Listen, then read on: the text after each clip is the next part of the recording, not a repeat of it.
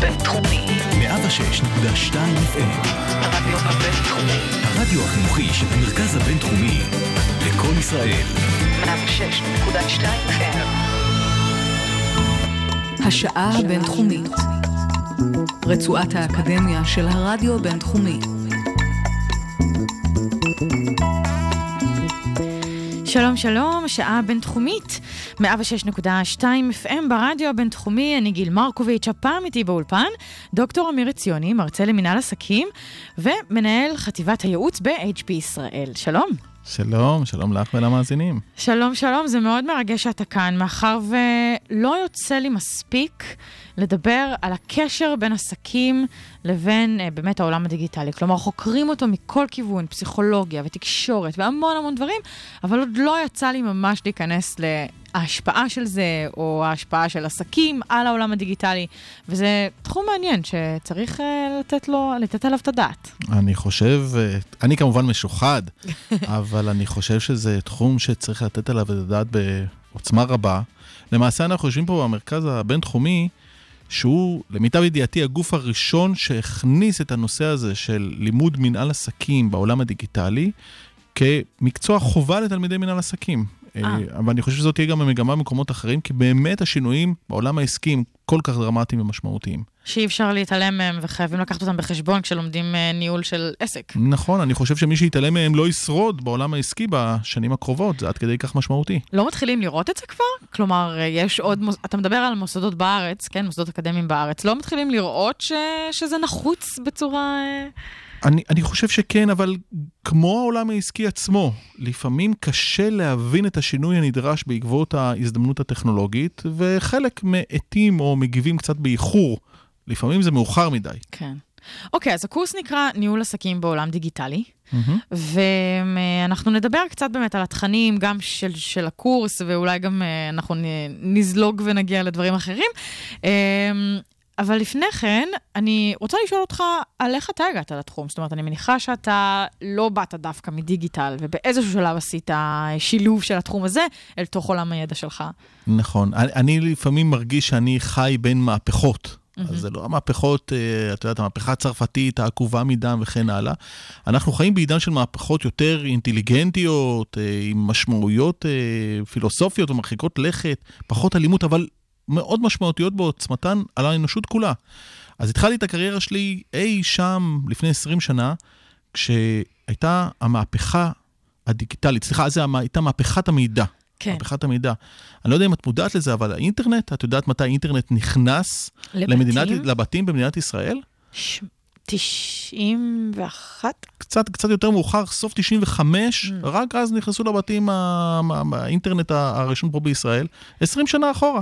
תחשבי איך העולם שלנו השתנה ב-20 שנה האלה. נכנסתי באותם ימים, הייתי אה, בכנסת, ניהלתי ועדה שקראו לה ועדה לאיכות ישראל לעידן המידע, וחשיבה על איך העולם העסקי והחברה והממשל, כולם השתנו בעידן הזה. Uh, בהמשך איזשהו ויכוח uh, באותו, באותו תפקיד הוביל לזה שנורא נורא התרגזתי ואמרתי, אני אלך להוכיח את הנקודה שלי, וכתבתי דוקטורט. וואו! כן, כן, זה עד כדי כך יצא. הוצאת את זה בדוקטורט, כן. זה מדהים, נכון, מקורי מאוד. נכון. Uh, וגם uh, אולי עושה אימפקט לטווח הארוך כשיש uh, את מי לצטט. אז, אז האמת שזה שינה לי, אותו ויכוח זכור. אה, היה איזה שר שקיימנו דיון, וגיליתי שעולם הרשת מתנהג בצורה אחרת מבחינה כלכלית, ובאמת כתבתי דוקטורט בתחום הזה של התנהגות של פירמות בעולם הרשת. אז ש... זה בתוך פקולטה של מנהל עסקים? נכון, כלכלה ומנהל עסקים. כלכלה ומנהל עסקים. אה, ומפה דברים התגלגלו. עכשיו, עברו 20 שנה. אה, ומה שפעם היה מהפכת המידע, הפך להרבה מאוד מהפכות אחרות שאנחנו היום מכנים אותן ביחד העולם הדיגיטלי, או המהפכה הדיגיטלית. כן. וכמו שהאינטרנט שינה לפני 20 שנה בצורה מאוד מאוד משמעותית את העולם העסקי, וחברות שהיו פה ולא הבינו את זה, נעלמו ונכחדו לגמרי. אה, אני יכול להזכיר סתם בריטניקה או אנציקלופדיה עברית, נכון? כן. את עוד זוכרת את הספרים המדהימים האלה. אחרי 200 שנה שהייתה בריטניקה, מדהימה ואיכותית ויקרה, בבת אחת, תוך 3-4 שנים עד אמצע שנות ה-90, פשוט נמחקה לגמרי. אז כמו שאז היו חברות כאלה שלא זיהו את ההזדמנויות, היו כאלה שכן זיהו, והשוק הישראלי צמח על בסיס מהפכת המידע והאינטרנט שנכנסו אז. עכשיו אנחנו רואים מספר מהפכות שקורות במקביל, לא רק אחת. גם הרשתות החברתיות, וגם ה mobile, וגם מה שאנחנו קוראים עולם ה cloud, והשיתופיות, וגם עולם המידע, big data, שנקרא. כל אלה יוצרים באמת שינוי שמי שיתעלם ממנו בעולם העסקי, יהיה בריטניקה. אנחנו רואים כאלה, נוקיה נעלמה, ואפשר להזכיר קודק, רבים אחרים שהיו פה והיו אימפריות אדירות ונעלמו לגמרי. כן. ואני היום יושב ומסתכל, אני, לפעמים אני מזכיר את uh, ביל גייט, uh, סליחה, את uh, סטיב ג'ובס, mm-hmm. והחדשנות שלו באפל, ואיזה דבר מדהים, וכמה... עכשיו, אם הייתי לפני 7-8 שנים אומר מעל במה, שעוד 7-8 שנים לאף אחד בחדר לא יהיה מכשיר של נוקיה. היו חושבים שאני ירדתי מהפסים. כן. עכשיו, אני אומר, יכול להיות שעוד 7-8 שנים לאף אחד לא יהיה אפל ביד. כי העולם משתנה, כל כך מהר, שאם אפל לא תבין את השינוי בזמן, היא יכולה להיכחד כל כך מהר, כמו שנוקיה נעלמה וכמו שרבים וטובים אחרים. המטרה בדיונים שלנו זה, בטח פה עם הסטודנטים, אבל גם בעולם העסקי, לעזור לעסקים להצליח בעולם הזה, לנצל את ההזדמנות, לשנות את צורת החשיבה. Mm-hmm. זה מתחיל מהמכללה, זה מתחיל מכל אה, חנות אה, קטנה, וזה עובר כמובן לעסקים גדולים ומשמעותיים. כל אחד צריך לשנות משהו בהתנהלות העסקית שלו כדי להצליח בעולם הדיגיטלי. וואו, אוקיי. קודם כל, מלא מידע על ההתחלה, ואיזה כיף, איזה ספתח מעולה לתוכנית שלנו. אה, אני מאוד שמחה על זה, ואני רוצה באמת להגיד שאחד הדברים שככה קראתי לקראת, ה, לקראת המפגש שלנו, ואחד הדברים שעולים זה באמת איך עסק יכול להיות בשל אה, ב, ל, לעולם הדיגיטלי, שתהיה לו בשלות דיגיטלית. אז אני רוצה שלפני שניכנס ל, ל, ממש להגדרות ונשאל מה זה, ואיך חברה בכלל יכולה להגיע למצב שהיא גם בשלה וגם מתפקדת, כלומר אולי היא בשלה, אבל התפקוד או היישום לא באמת אה, מספיק טוב, אז אה, לפני שניכנס לדברים האלה, בוא נשמע שיר. בחרת אה, הרבה שירים לתוכנית, ואני מקווה שנספיק לשמוע את כולם. אז אה, הראשון הוא של סיימון וגרפינקל. והוא נקרא The Boxer. אתה רוצה להגיד למה בחרת, או שככה עשית איזה mix and match משירים שאתה מאוד אוהב? לא, האמת שמתקשר אצלי ללימודי מוזיקה בבית ספר, אבל השורה או המסר המרכזי של להילחם ולהילחם ולהילחם ולעמוד על הרגליים למרות הקשיים, אני הייתי רוצה להיות שם כמו הבוקסר בשיר שלהם. אז הנה סיימון וגרפינקל, תכף חוזרים.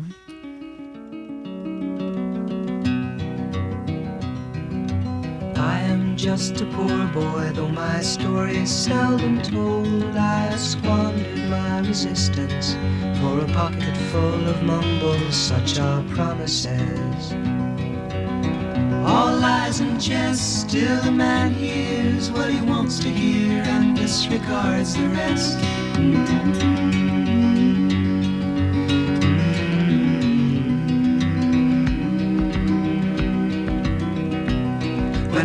My home and my family, I was no more than a boy in the company of strangers, in the quiet of the railway station, running scared. Laying low, seeking out the poorer quarters where the ragged people go, looking for the places only they would know. La la la.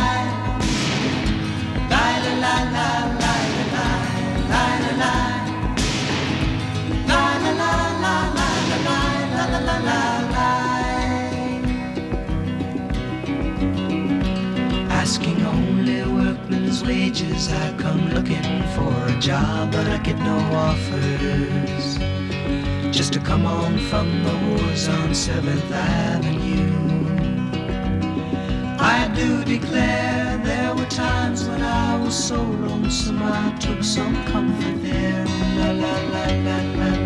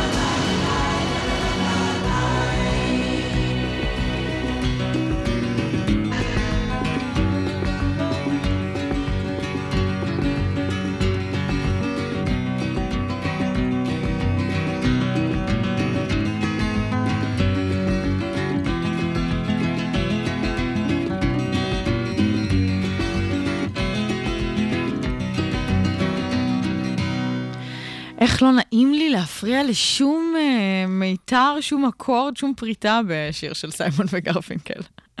בחירה נהדרת. אני מאוד אוהבת אותם גם. אה, אני רוצה, לפני שנצלול, יש לי שאלה שככה חשוב לי לשאול ברמה האישית. אז אמרת שהיית במגזר ראשון, בכנסת, דיברת על איזושהי ועדה שהיית שותף בה, והיום אתה במגזר השני, הפרטי. איפה, ככה, אם אני צריכה לבקש ממך לסכם או לתמצת, למרות שזה לא פייר, אבל אני אעשה את זה בכל זאת, איפה לדעתך אתה מרגיש, אה, בתחום שלך, שאתה משפיע יותר, שיש יותר קשב, גמישות, אפשר לשנות דברים באיזשהו scale יותר אה, רחב? אה, אז קודם כל אני אפתיע אותך, אה, ראשון אמרת, את צודקת, ושני כמובן, גם שלישי הייתי גם אה, נשיא איגוד האינטרנט הישראלי, שהוא אה, עמותה, ואני גם היום חבר הוועד המנהל וקשרי קהילה. אז ממש בכל המגזרים. וגם. אקדמיה, אני טעמתי מהכל, וזה כן. נורא נורא כיף. לכל אחד יש את היתרונות והחסרונות. אני חושב שבסופו של דבר הייתי גם בכנסת וגם אה, אה, קצת אה, בממשלה, שתי רשויות אה, שונות. אה, אני חושב שבאמת אפשר לעשות אה, דברים מדהימים למען אה, אה, המדינה, ומאוד מאוד נהניתי מהעשייה הזאת. אה, באיזשהו שלב מיציתי. אה, אני חושב שהעולם העסקי נותן סוג אחר לגמרי של ריגושים ואתגרים אה, ועשייה אה, גם כן אה, מהממת לגמרי, ואני מאוד נהנה ממנה. כן. אה, אולי בהשפעה על אה, מה שקורה במדינה ברמה הגלובלית, אולי קצת פחות, אבל באמת העשייה היומיומית היא מדהימה. מהמם. אז אם אנחנו uh, מדברים על שינויים שהעולם הדיגיטלי ייצר וממשיך לייצר בתוך עולם העסקים, גם בעולמות אחרים, אנחנו נתמקד היום בזה. אז אחד הדברים שבאמת רואים היום בצורה אה, בולטת מאוד, זה מה שנקרא uh, כל עסקי השארינג, או אפילו לא יודעת אם לקרוא לזה עסק, כל מיני יוזמות, מיזמים של sharing, uh, שיתופיות. אז איך, א', אני רוצה שככה תעזור לנו להבין מה זה ואיזה דוגמאות יש, וגם אחר כך ננסה לשאול איך חברות יכולות להתמודד עם הדבר הזה שמהווה עבורן איזשהו סוג של תחרות. אני, אני חושב שזה באמת אחד הנושאים הכי מדליקים ש, שקורים ב, בעידן הדיגיטלי. כן. הייתי משלב אותו אפילו עם עוד איזשהו מושג שנקרא idea economy, או כלכלת הרעיון. אה, ובעידן הדיגיטלי, היכולת לממש רעיונות הופכת להיות אה, באמת הרבה יותר אה, ממשית, והמרחק בין חלום למציאות, אם הוא חלום טוב, הופך להיות הרבה יותר פשוט והרבה יותר ישים. על הרקע הזה צומח הרבה מאוד, אה, בהרבה מאוד מקרים, הרעיון הזה של בוא נשתף. הצרכנים היום הרבה יותר מוכנים לשתף, הרבה פחות חוששים. לפעמים אפילו אוהבים את הרעיון הזה של לשתף בדברים שלהם ולהשתתף עם אחרים. כן, לא להיות ה-owners, לא להיות הבעלים, אלא דווקא הערך של שיתופיות, נכון. שיותר אה, גם יעיל אולי. נכון, ואז אנחנו רואים uh, תופעות שאת חלקם uh, אנחנו כבר רואים מכות בכל העולם, כמו Airbnb למשל. Airbnb, דוגמה אולי מהמובילה ל- ל- לתחום כלכלת השארינג, uh, שהתחיל מאיזשהו uh, בכלל uh, נישה, uh, רעיון של בואו נאפשר לאנשים קצת לטעום את uh, תל אביב מבתים של אנשים שכרגע נמצאים בחופש ו- כן. ומשכירים את הבית שלהם, uh, והפך להיות uh, משהו שהוא מאוד מאוד במיינסטרים, ואולי מאוד מאוד משפיע בכל העולם. ואני אתן לך רק uh, דוגמה, התפרסם uh, בתחילת ה- uh, השנה איזשהו uh, uh, מאמר אקדמי uh, מעניין, שחוקר את ההשפעה של Airbnb uh, ב- בעיר אוסטין בטקסס. אה, ומסתבר שבמשך השנים ש-Airbnb מאוד מאוד פעילה באוסטין, מחירי בתי המלון ירדו בין 8 ל-10 אחוזים, וגם איכות השירות עלתה בצורה משמעותית. עכשיו, יכול להיות שאני בעל מלון, שבכלל לא מבין אה, מה קורה מסביבי. אני רק רואה שמגיעים פחות לקוחות, וגם הלקוחות שמגיעים לא מבינים מה קורה, הם, הם רואים המחירים יורדים, השירות אה, משתפר, ומה שקורה זה שצמח משהו בצד, איזושהי נישה. ואם אני לא מבין שזה קורה ואני בעל עסק, אז אני בבעיה. כן. ויש עוד המון דוגמאות כאלה, אנחנו רואים את השארינג הזה הולך אה, מאובר, שהשפיע מאוד, למשל בסן פרנסיסקו, אנחנו רואים שהתפוסה למונית ירדה ב-65% מאז שאובר נכנסה, זה, זה מספרים מאוד מאוד משמעותיים, אבל זה גם הולך לכל מיני רעיונות, את היום יכולה להגיע לסן פרנסיסקו, לנחות, את מגיעה לשדה תעופה, במקום לשכור רכב מחברת השכרה, את יכולה לשכור רכב ומישהו שנסע לחודש, השאיר את הרכב בחברה בשדה התעופה, הם כבר לוקחים את כל הכיסוי הביטוחי וכן הלאה, ואת עושה את זה ככה. או לבוא לאנשים לאכול אצלם בבית, או לשכור משרדים משותפים, או המון המון רעיונות. זה גם הולך יותר ויותר גם לרעיונות של, אה, למשל, אה, הבנקאות. זהו, זה מעניין, אני לא מצליחה להבין איך אנשים... אה, ת, תספר על זה, כי יש פה כבר ממש אה, היבטים של אמון ושל הסתמכות מאוד מאוד מאוד אה, גדולים, הרבה יותר מאולי אה, לקחת רכב של מישהו.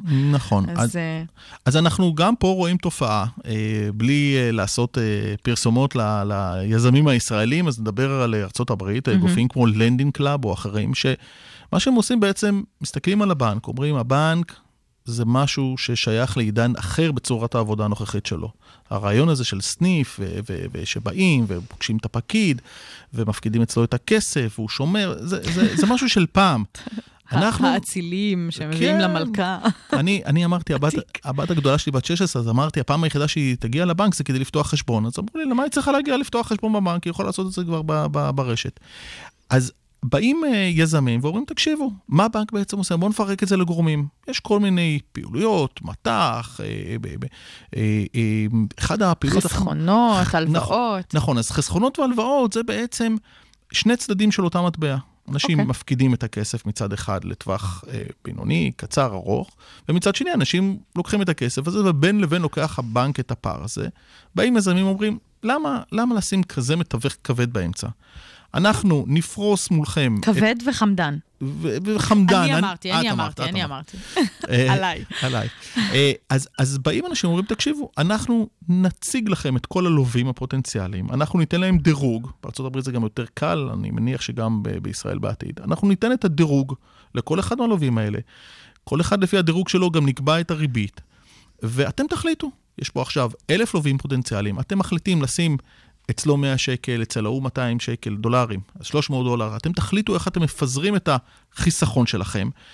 אותו לווה יקבל מהרבה מאוד אנשים ביחד את הכסף שהוא צריך, וכמובן אנחנו נדאג שהוא, שהוא יחזיר כמיטב, הוא אפילו לפעמים לא צריך להשאיר ביטחונות. אה, אוקיי. זה חלק מהסיכון. זה מעין אה, בנקאות קטנה. נו, איך קוראים לזה? יש לזה שם. זכו על זה בפרס נובל, לא? זה לא משהו דומה לזה? אני... אה, מוחמד יונס לא פיתח בעצם את, ההלו... את המיקרו... אה, נכון, אז זה פייננס, שזה קצת דומה, כי אני חשבתי שזה בין, אה, שני, בין שני גורמים, בין שני צדדים, ואתה בעצם מתאר מצב זה שיש הרבה- כמה אנשים שיכולים להלוות את הכסף. כמה אנשים שיכולים ללוות, כמה אנשים שיכולים ללוות, כל אחד אוקיי. בוחר לעצמו, ואני רואה את מי ש... בסופו של דבר, אני לכאורה רואה את מי שאני מלווה לו את הכסף. אז אני אותו יודעת. שאני מחזירה ל-X 50 ול-Y 180. ברמה העקרונית זה לא עד כדי כך שמי שאם, שאם את לא מחזירה לי את הכסף אז אני מגיע אלייך הביתה, אבל ברמה העקרונית כן, אני יכול לבחור את הפרופילים אוקיי. וכן הלאה. וזה מהווה איום מאוד משמעותי, למשל, על כל המודל הזה של הפקדות והלוואות. אה, אנחנו יכולים למצוא את זה בעולם הביטוח. או- אותם רעיונות, בואו נעשה ביחד, נבטח, ניקח את הריסק במשותף, חשיבה אחרת, יצירתית. וכל הפעמים האלה זה מתחיל כאיזשהו רעיון נישה. ואנחנו רואים הרבה פעמים שהנישות האלה הופכות להיות המיינסטרים, ושם אותן חברות שנמצאות היום בשוק, עוד חברות ביטוח, בנקים, חלקן, חלק מאלה שאנחנו עובדים איתם היום, גדולות וחזקות, לא יהיו פה עוד עשר שנים. זה מדהים. קודם כל, התחלת מ-Airbnb, ויש נתון ממש מעניין שאומר של-Airbnb בכל העולם יש היום מספר חדרים שמכפיל, אם לא אפילו משלש, את מספר חדרי בתי המלון בכל העולם, שזה מדהים. בלי שיש להם ולו חדר אחד בבעלותם. כן, בדיוק. זה מדהים, זה, ההיצע אפילו הרבה יותר אה, אה, גדול. ולגבי שותפויות באמת בעולם שהוא יותר פיננסי, אה, כמו שנתנו מקודם דוגמאות של בנקאות וביטוח, זה דברים שזה מדהים שגם עובד, כי ה, באמת המרכיב של האמון הוא אה, הרבה יותר קשה ככה לשכנע אנשים לצאת מהקומפרט זון, או לפחות מההרגלים שלהם, אה, ולהעביר אותם לשם. אה, אז אתה אומר שזה קורה גם בישראל, אני יכולה... אה, to lay back ולצפות לעתיד טוב יותר? אני חושב שזה קורה בישראל, אפרופו זה קורה בעוצמה מאוד גדולה בכל הגופים כמו קיקסטארטר וכן הלאה, כן. ששינו את מודל קבלת ההשקעות, גם בא על חשבון מודלים אחרים שהיו פה, ופתאום נעלם להם המודל הזה שהם מלווים כסף לכל מיני מיזמים. אה, בהחלט, אנחנו רואים את זה חודר לעוד ועוד ועוד מקומות, ואני שוב חוזר על זה, עסק שלא מבין שהוא צריך להשתנות ולהתאים את עצמו לעולם הזה, מוצא אחרים שעושים את זה במקומו. אתה חושב שגם הבנקים כאן בארץ מרגישים את זה? מתחילים להרגיש את זה אצלם באמת? לא יודעת אם בכיס, אבל לפחות ב... באיזה אווירה? אני חושב שהבנקים עמוק בתוך החשיבה בנושאים האלה. אני חושב שהמילה דיגיטל אה, מופיעה היום בתוכניות האסטרטגיות של כל מנכ"ל או מנכ"לית של, של הבנקים הגדולים.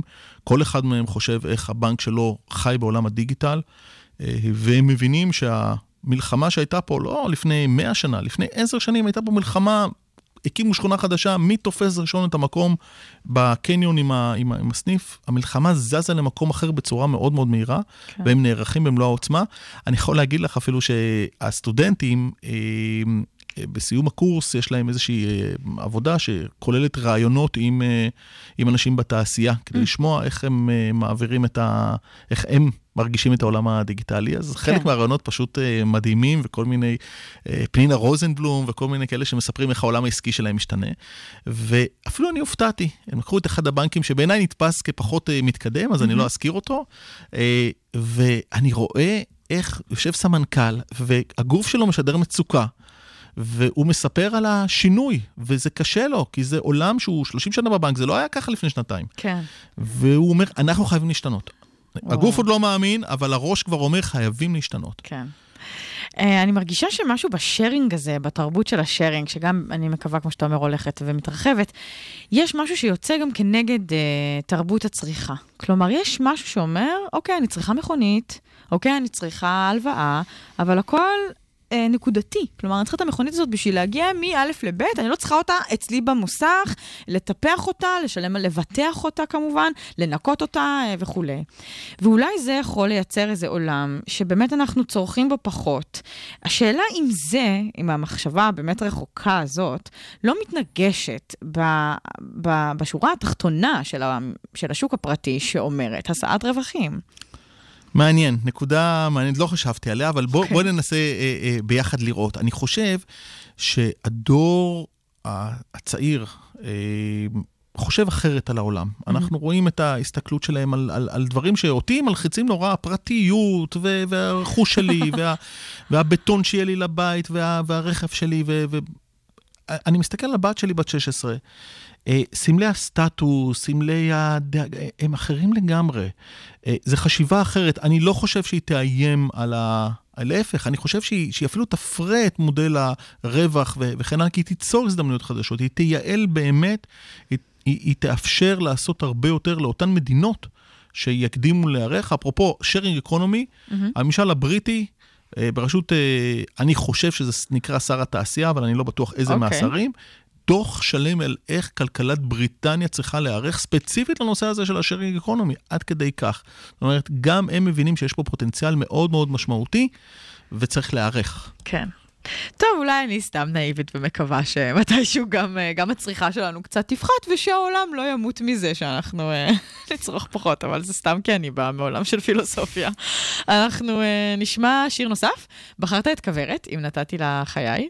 אמ, אז אה, אתה רוצה להגיד על זה משהו? אה, כוורת בשבילי זה באמת אה, עוד, כשאני הייתי בשלב הגמילה מחיתולים, כוורת הייתה בשיאה, אבל איפשהו הצלחתי עוד בשנות ילדותי לגדול על ה... על הדבר הזה ועל הייחודים שלהם, אני מאוד מאוד אוהב אותם. גם אני, הנה כוורת.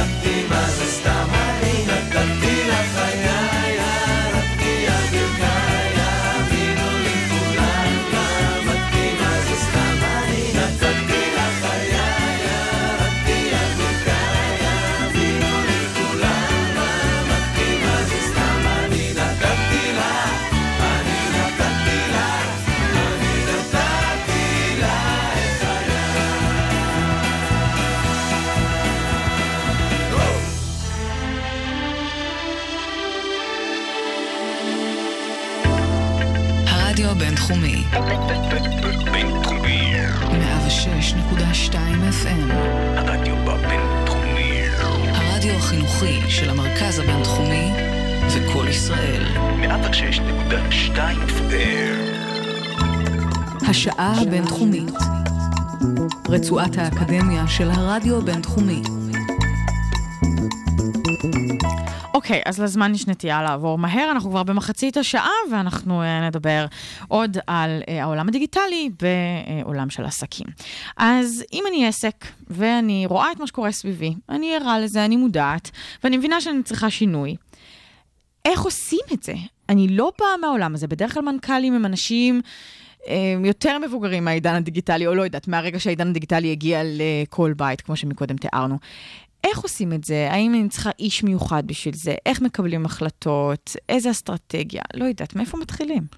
אה, אז קודם כל, אה, אם זה מה שאת, את צריכה להרגיש בחברה טובה. כי okay. אוקיי. באמת, רוב המנכ"לים ורוב המנהלים האחרים בארגונים נמצאים כבר הרבה מאוד שנים בארגון, וכל מה שאני מדבר עליו לא היה פה לפני חמש או עשר שנים לכל היותר, וכולם נדרשים לשינוי חשיבה. Mm-hmm. חלק מאוד מאוד קשה להם.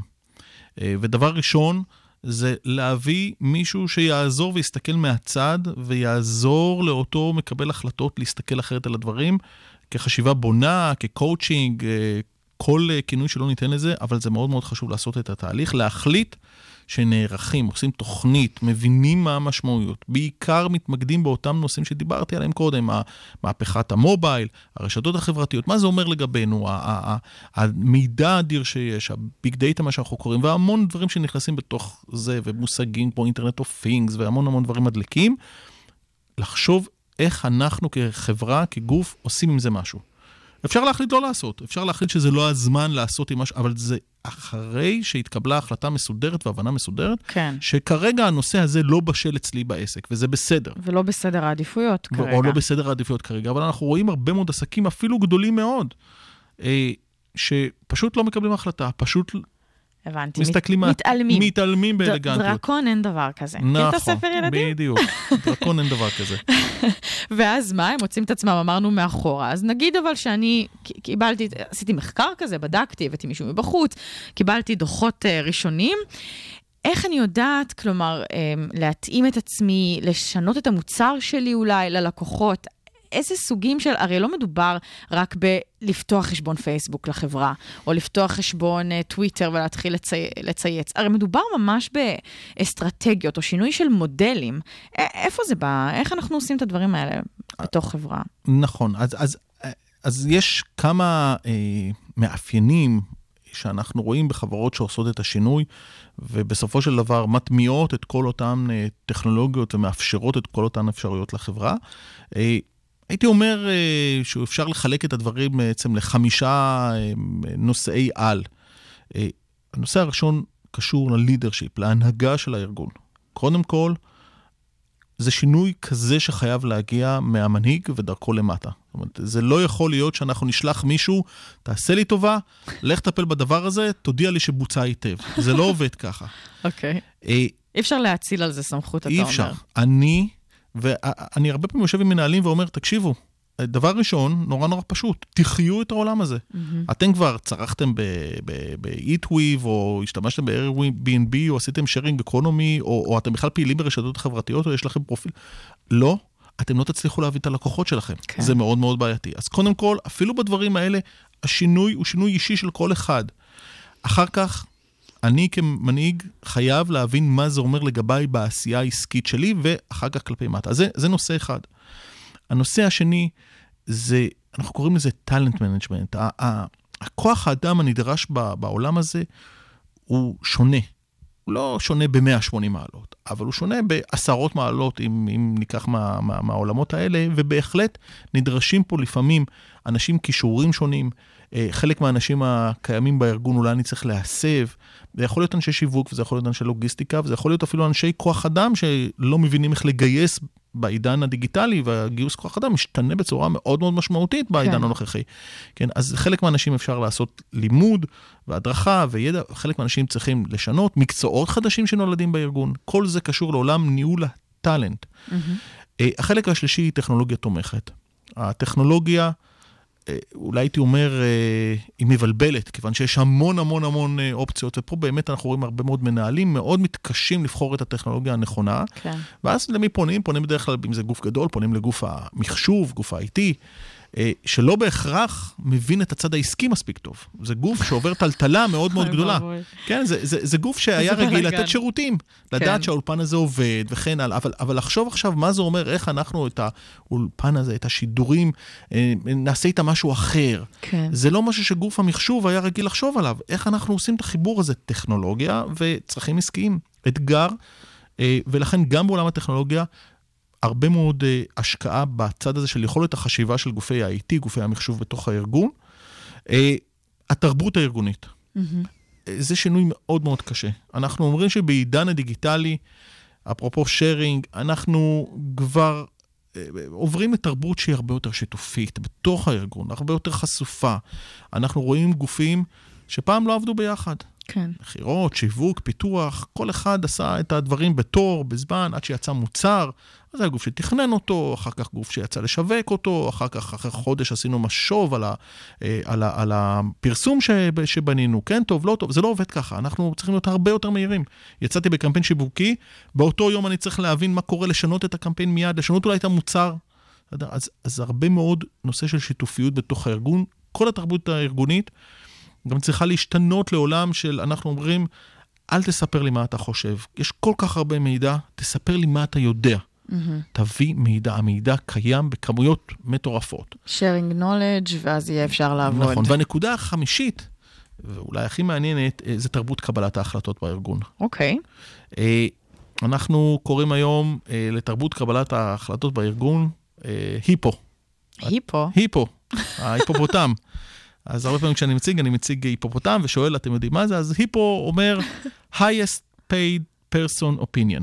Mm. זאת אומרת, אם אני אקח חדר הנהלה, מי שמקבל הכי, את המשכורת הכי גבוהה בחדר, כנראה שהדעה שלו, ברוב המקרים, זאתי הדעה שעל פיה תתקבל ההחלטה. זאת אומרת, אם אני יושב עם המנהל שלי, שכנראה יקבל יותר ממני, והוא אומר, תשמע, לדעתי, צריך להיכנס לתחום והזה והזה, קשה. קשה לשנות לפעמים דעה של מנהלים. זה משתנה. הצורת קבלת ההחלטות הרבה יותר מבוססת מידע, יש הרבה יותר מידע בחוץ, לדעת איך להביא אותו. זה, זה, זה שינוי הסתכלות, אה, וזו הנקודה החמישית, אבל אולי הכי משמעותית. יכולת לקבל החלטות עם הרבה יותר מידע. וואו. אז אני צריכה גם לדעת לנתח אותו, לפרש אותו, אני צריכה אנשים שמבינים בזה כדי שייתנו לי בסופו של דבר מידע מתומצת או, או ככה עיקרי שאני אוכל באמת לפיו לקבל החלטות, לא? או שזה הופך להיות איזושהי מיומנות שכל מנכ"לית ומנכ"ל צריכים לרכוש. נכון, אז אנחנו רואים בגופים הגדולים שצמח מקצוע חדש שנקרא Data Scientist. אנחנו ראינו את אה, אובמה עומד ומכריז על במה על, על ה-Data Scientist של הממשל האמריקאי החדש וכן הלאה. כן. אבל גם פה, את יודעת, אנחנו מלמדים אה, תלמידי אה, כלכלה ו- ו- ומנהל עסקים אה, צורת חשיבה מסוימת, למשל של להעלות השערה, לבחון אותה באיזשהו סקר, ואחר כך להגיד ההשערה הופרכה או התקבלה. המידע הוא כל כך רב, שה, שההסתכלות היום היא, מה המידע הזה אומר לנו? הוא מדבר אלינו, אין לי אפילו השערה. אני פתאום רואה המון המון דברים קורים, מה זה אומר לי? זאת אומרת, זו צורת הסתכלות אחרת לגמרי על, על כל עולם המידע, וכלכלת המידע הוא אה, תחום עולה ו- ומעניין מאוד. אה, ויש פה באמת הרבה מאוד פוטנציאל להבין יותר טוב את העסק, לקבל החלטות יותר נכונות, יותר מהירות.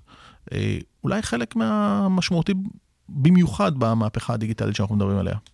אנשים שעוסקים ביצירתיות, בחקר יצירתיות, מה מניב אותה, אה, מאפשר אותה, גם אצל יחידים, אבל גם בקבוצות, אה, מוצאים שבעצם אחד הדברים שצריך לעשות זה לשלב באמת בין עולמות שבדרך כלל השילוב ביניהם הוא לא קונבנציונלי, כלומר, בדרך כלל הוא לא קורה, סליחה, זאת הכוונה שלי. השילוב הזה בדרך כלל לא קורה, ומבקשים מאיתנו שכדי להניב אה, תוצרים יצירתיים יותר, חדשניים, טובים, אנחנו צריכים דווקא לשלב בין עולמות ש...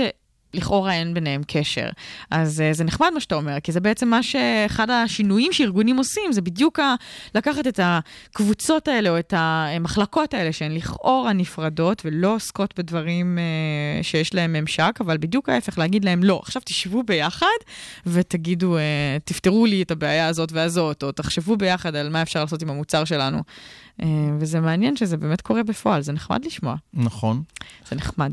ובחלק מהמקרים, השילוב הזה, אה, אני, נתקלתי באיזה אה, מקרה שהיה לנו, אה, שישבו אנשי אבטחת מידע, פעם ראשונה עם גוף עסקי, והם רגילים כל כך לפחד, ו- והגוף העסקי אמר, תקשיב, מה שאתם מפחדים ממנו, אין לנו שום סיכוי להגן עליו בכלל.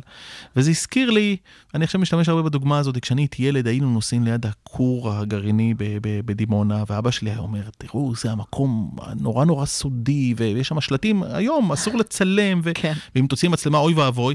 אבל תיכנסי לאינטרנט, את יכולה למצוא מפה מסודרת של, של כל המתקנים וכן הלאה, וזה אומר שאנשים ממשיכים לחשוב של, אוקיי, נאסור לצלם את המקומות האלה, בזמן שאין טעם להגן אפילו על הדברים האלה. בוא נבין שאם אנחנו מסתכלים ועושים איזושהי ביקורת של, של, של מישהו אחר, אז אומרים לו, חבר'ה, זה, זה שטויות, זה, כולם כבר יודעים איפה נמצא כל דבר, בואו תתקדמו ל- למקום כן. אחר.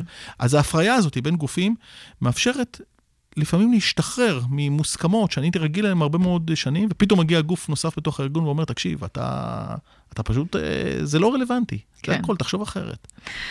אנחנו נשמע עוד שיר. אה, יש לך העדפה? עם אה, להמשיך עם שלמה ארצי, או כן. ג'ון, עם שלמה ארצי? כן. אחלה, אז בחרת את האיש ההוא. האיש ההוא, כל אחד וה, והזיכרון שלו לרצח רבין, ואצלי זה הזיכרון, ואני גם מאוד אוהב את שלמה ארצי, וזוכר את, ה, את התקופה ההיא. זו תקופה ההיא. בסדר גמור, אז הנה האיש ההוא עם שלמה ארצי.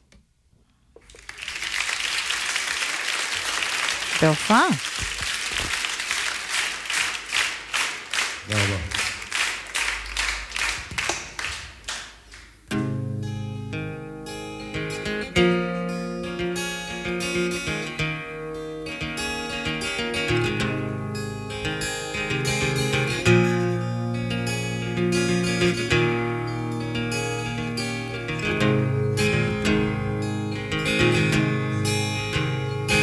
איפה ישנם עוד אנשים?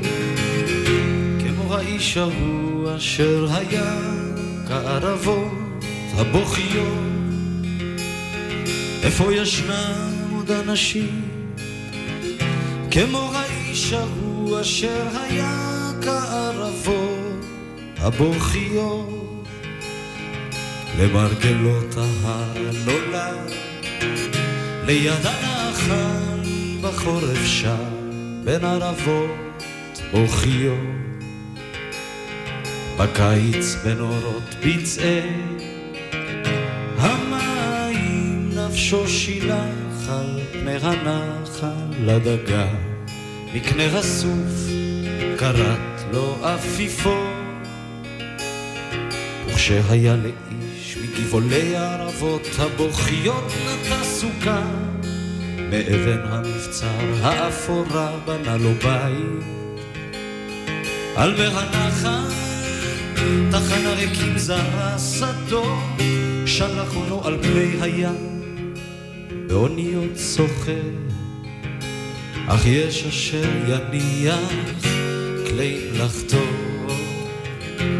ויהיה פתאום יהיה לאיש אחר איפה ישנם עוד אנשים כמו האיש ההוא אשר היה כערבות הבוכיות איפה ישנם עוד אנשים כמו האיש ההוא אשר היה כערבות הבוכיות למרגלות ההר נולד ליד הנחל ידוד פזור נפש על ההר בבחאים ובנופלו בבוקר לא אבות אחד על אדמתו יקנו לו אחוזת עולם ליד אמות המים השקטות. איפה ישנם עוד אנשים כמו האיש ההוא אשר היה כערבות הבוכיות וכמו מבצע עתיק הוא היה גם בסוף הדרך.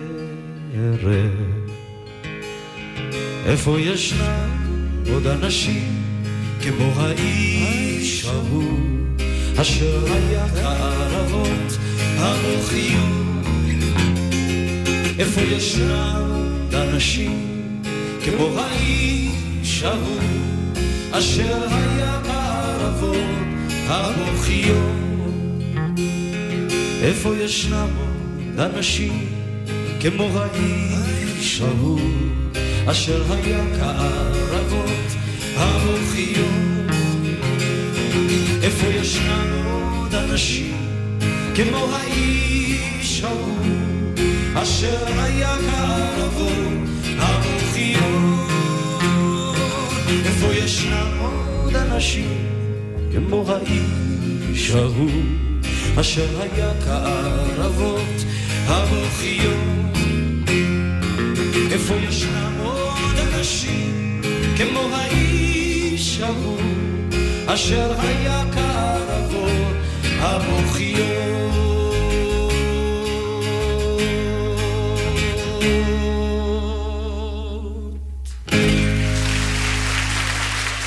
מחיאות כפיים לשלמה ארצי עם האיש ההוא, הופעה חיה, הביצוע הזה. אנחנו נמשיך בענייני עסקים והעולם הדיגיט... הדיגיטלי, ואני רוצה לשאול אותך, יש אה, דור שלם, שהאקדמיה לפחות מכנה אותו, אני לא יודעת אם זה גלש לתחומים אחרים, אבל האקדמיה מכנה את הדור הזה ה-Digital Natives. וזה דור ה-Z, אנשים שגדלים עם הסמארטפון ביד, אנשים שמקבלים את ההחלטות שלהם בעזרת ההתייעצות, שיירינג זה דבר שהוא ממש מובן מאליו מבחינתם. אולי עוד מעט הגנים בארצות הברית יוכלו לוותר על, ה... על המושג הזה כמעין ערך של לומדים אותו, כי הוא ממש כבר נרכש בגילאים מאוד צעירים. והחבר'ה האלה שהם ה digital natives, הם פשוט uh, מתנהלים בעולם הזה בלי צורך להשתנות. כלומר, בניגוד לאותן חברות שדיברנו עליהן עד עכשיו, שממש צריכות לעשות שינוי תודעתי של החברה וקבלת החלטות, וגם ממש בג... במי שיושב uh, בגופים שלה ובמחלקות שלה, אז ה digital natives פשוט חיים ככה את חייהם. עכשיו, אומנים ואנשי דעת קהל, uh, כל מיני ידוענים למיניהם. פשוט, ש, שזה גם העסק שלהם, להיות ידוענים ולהמשיך למכור את השירים או את הסרטים שהם עושים. משתמשים בזה בצורה מופתית. אה, ואחת הדוגמאות הטובות של. כמה שנה, שנתיים, ממש היא די טריה עדיין, אה, זו טיילור סוויפט. אז בואו נדבר עליה רגע כאיזה משהו שאולי מהווה דוגמה, ואולי אפילו עסקים יכולים ללמוד ממנה, אני לא יודעת, תכף נראה, ואז uh, נמשיך. אה, אז האמת אה, שטיילור סוויפט אה, היא באמת דוגמה טובה מאוד, שעסקים בהחלט יכולים ללמוד ממנה, זה לא רק אני אומר, אוקיי. okay. את תחפשי בגוגל ותראי הרבה מאוד גופים מאוד רציניים שאומר, תלמדו מטיילור סוויפט, אולי היא הקואוצ'רית הבאה שלכם לעולם העסקי. עכשיו, היא בת 25, 26, כן, משהו כזה. צעירה מאוד. היא התחילה ממוזיקת קאנטרי שאני מאוד אוהב ו- ו- ו- ומתחבר, עשתה הסבה מקצועית אה, לעולם הפופ והצליחה אה, בזמן קצר מאוד להיות אה, באמת זמרת שמבחינה עסקית, וזה עסק, מכניסה סכומים אדירים של כסף. וכשמסתכלים איך היא עושה את הדברים, אז חלק מה... בעצם קסם. Mm-hmm. זה כמובן מוזיקה טובה לדעת המעריצים, ו- ואני מסכים לחלוטין, ו- ו- וכן הלאה, אבל הקשר שלה הוא קשר אחר לגמרי. עכשיו, אם אנחנו נסתכל לאורך ההיסטוריה, אני חושב שאפשר ללמוד מהרבה מאוד אה, אומנים במשך העשורים השונים על, על התפתחות הקשר עם הקהל שלהם. אוקיי. Okay. אה, ו- ואפשר אה, אולי ללכת למדונה בשנות ה-80 ו- וכן הלאה, אבל טיילור לקחה את זה לעידן הנוכחי, לעידן הזה, שבו מדברים אחרת לגמרי עם הלקוח. מבחינתה המעריצים זה הלקוחות האלה שקונים את, ה, אה, אה, את המוזיקה דיסקים שלה. את המוזיקה שלה, כן. כן. דיסקים עלק, וואו, כן. איזה דינוזאור. אני. רציתי להגיד תקליט, אז אמרתי, רגע, נעצור את עצמי שלא... ואני לא. אני בלי עכבות אמרתי דיסקים, טוב. כן.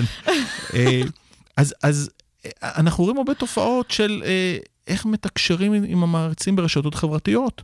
אז זה, זה כל רשת, יש לה את הסגנון שלה ואת הצורה שלה, והתחושה הזאת של שיתופיות. אנחנו רואים היום עסקים מאוד גדולים שכבר נכנסו לרשת החברתית וחושבים שרשת חברתית זה אמצעי פרסום כמו הטלוויזיה. מהמם. נשווק את המוצר שלנו, נשים פרסומת, אבל זה לא המצב, אני יכול לקבל גם מידע, אני גם יכול לתקשר דו-כיוונית עם הלקוחות שלי. כן. וטיילור עושה את זה, והיא מצליחה ליצור תחושה שהיא עולה פתאום לכל מיני אה, שיחות של מעריצים שלה, שפתאום מישהי אומרת שאין לה שכר לימוד, והיא, והיא אומרת, אוי, אני אעזור, והיא שולחת צ'ק, או כל מיני דברים מהסוג הזה, שיוצרים תחושה של ביחד, של חיבור, והמעריצים שלה מתחברים אליה קודם כל דרך התחושה הזאת שהיא עוקבת אחריהם, שהיא נמצאת אחריהם, שהיא נמצאת שם אה, בשבילם. זה לא הם עוקבים אחריה בהכרח. נכון, עכשיו, נכון, ולא הם עוקבים אחריה. והמילה הזאת עוקב, כשאני אומר אותה, עושה לי ככה חלחלה בגוף, אבל אני לא בגיל הנכון. כן. אה, בגילאים קצת יותר, אה, זה בסדר גמור, הכל פתוח, וכולם, אין לי מה להסתיר כל כך, ו- ו- ואני רוצה, אני רוצה להיות ביחד עם כולם, וזה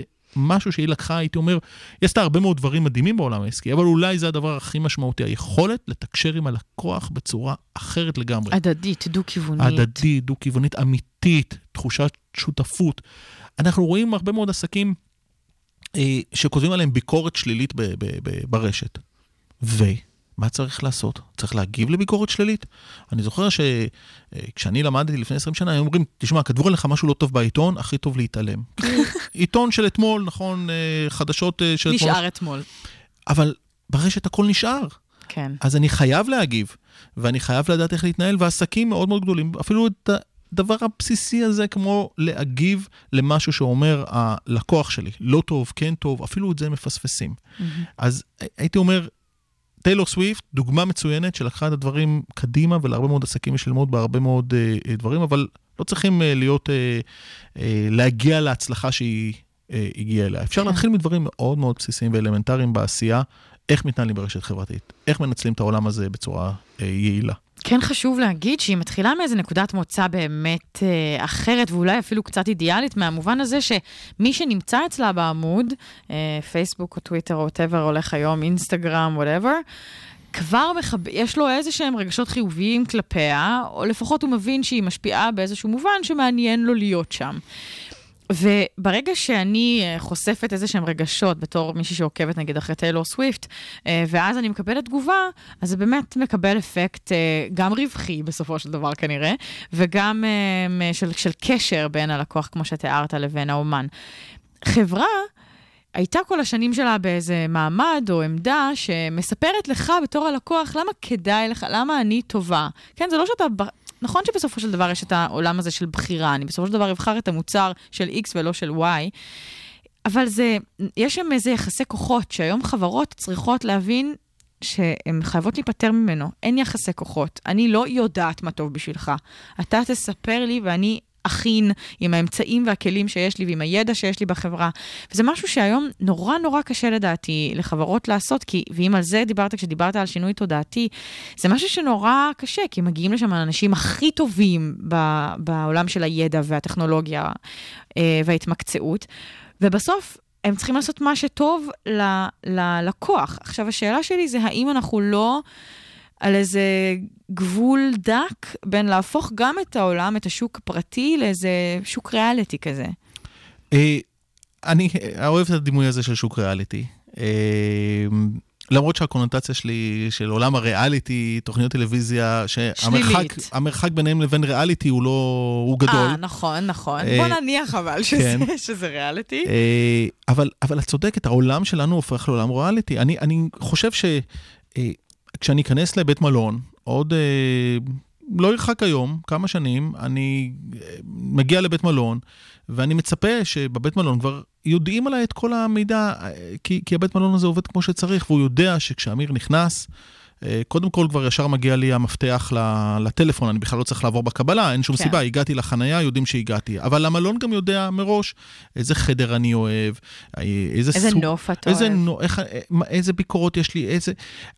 כל הדברים האלה יהפכו את השהות שלי להרבה יותר טובה באותו משחק ריאליטי כזה, שבו המלון יודע את כל הדברים מסביב, מתאים לי בדיוק את המוצר הכי מתאים לי כן. ממה שיש, אה, וזה היתרון התחרותי שלו. יחד עם זאת, מה קורה עם מי שנגיד הוא לא פעיל ברשתות חברתיות ולמלון, או שהוא אפילו משתמש ראשון במלון, פעם ראשונה, אין למלון את הידע הזה עליו. אני מפחדת ממצב שאנשים ש...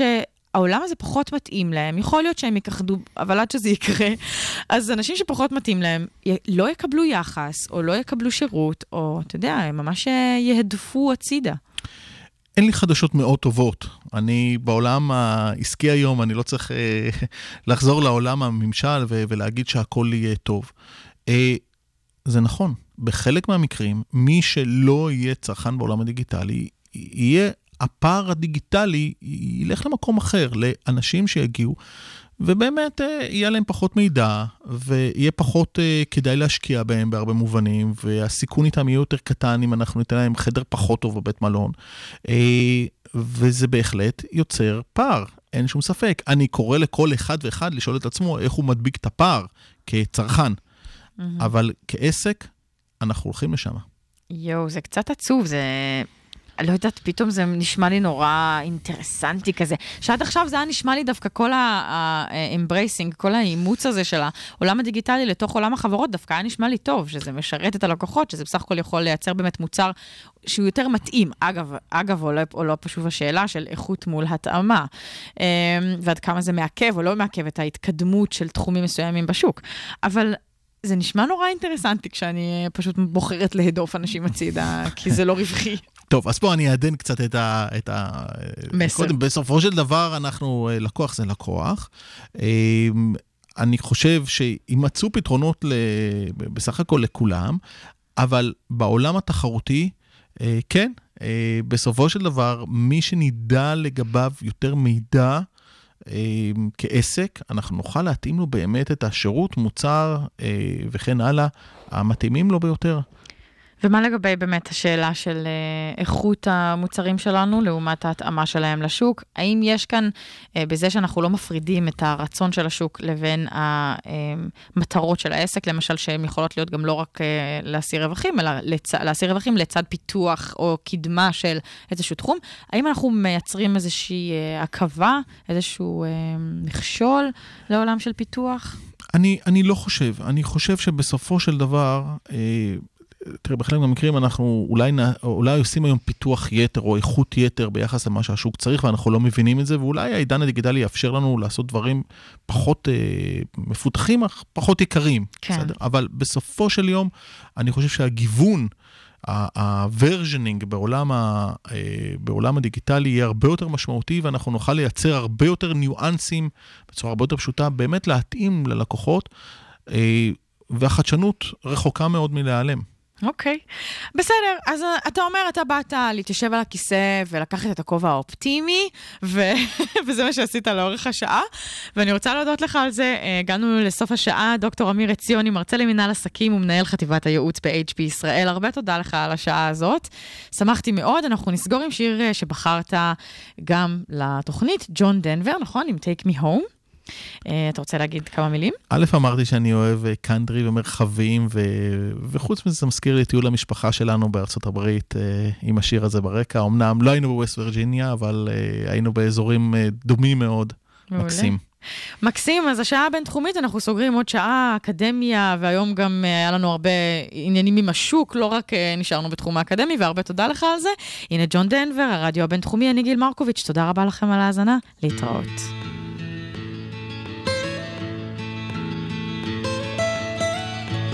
Almost heaven. West Virginia, Blue Ridge Mountains, Shenandoah River. Life is old there, older than the trees, younger than the mountains, growing